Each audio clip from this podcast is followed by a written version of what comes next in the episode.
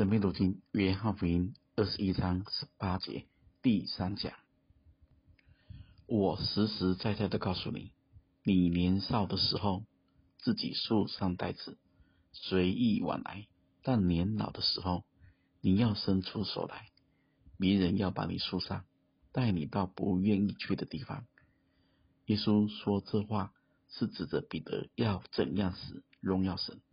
说的这话，就对他说：“你跟从我吧。”我们生命中。需要有别人来成就神永远的旨意。这个别人有对我们好的，也有对我们不好的；有喜欢我们的，也有不喜欢我们的。就算信了主也一样，有时候主内的反而带给我们更大的伤害。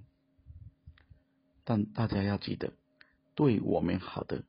那就像是生命中的贵人，贵人提携，使我们在许多事上可以很快就熟悉，事半功倍，很快可以得到祝福。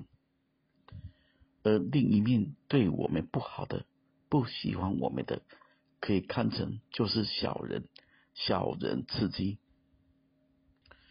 小人可能使我们生命中有许多的拉扯、不舒服，甚至使我们陷在某一种境况中跟网络里。但大家要记得，万事互相效力，不论是贵人跟小人，这生命中的别人都是要成就神的旨意，在别人的错误里。我们可以得到提醒跟警戒，可以让我们有智慧的避开同样的错误。另一面，在别人的祝福里，我们可以得到力量与安慰。但这一切的背后，都是神的手在调动万有，为所爱的人来效力。另一面，大家也可以认真的思考。我们是别人生命中的小人还是贵人呢？我们带给人的是祝福还是痛苦呢？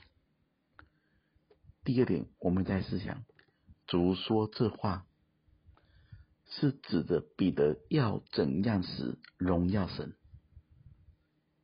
大家再仔细听主说的，是要怎样死荣耀神。在十二章中，当主说到“父啊，愿你荣耀你的名”，当时就有声音从天上来说：“我已经荣耀了我的名，还要再荣耀。”而这荣耀的前面，正是讲到了一粒麦子不落在地里死的，仍旧是一粒；若是死的，就结出许多子粒来。荣耀。是跟死连在一起的。那么死的意义代表什么呢？死的意义代表着我们不再为自己而活。一个不再为自己而活的人，身上才能显出属神的一切，神的性情，神的掌权，神的带领。而有神的地方，就有荣耀，所以当每一次我们说到我们愿意荣耀神时，大家需要思考的是：那么我们愿意被带到死地吗？我们愿意为了主有所牺牲吗？我们愿意让神真正的掌权吗？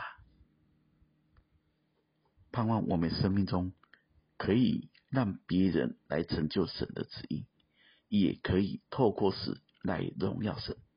愿神赐福大家。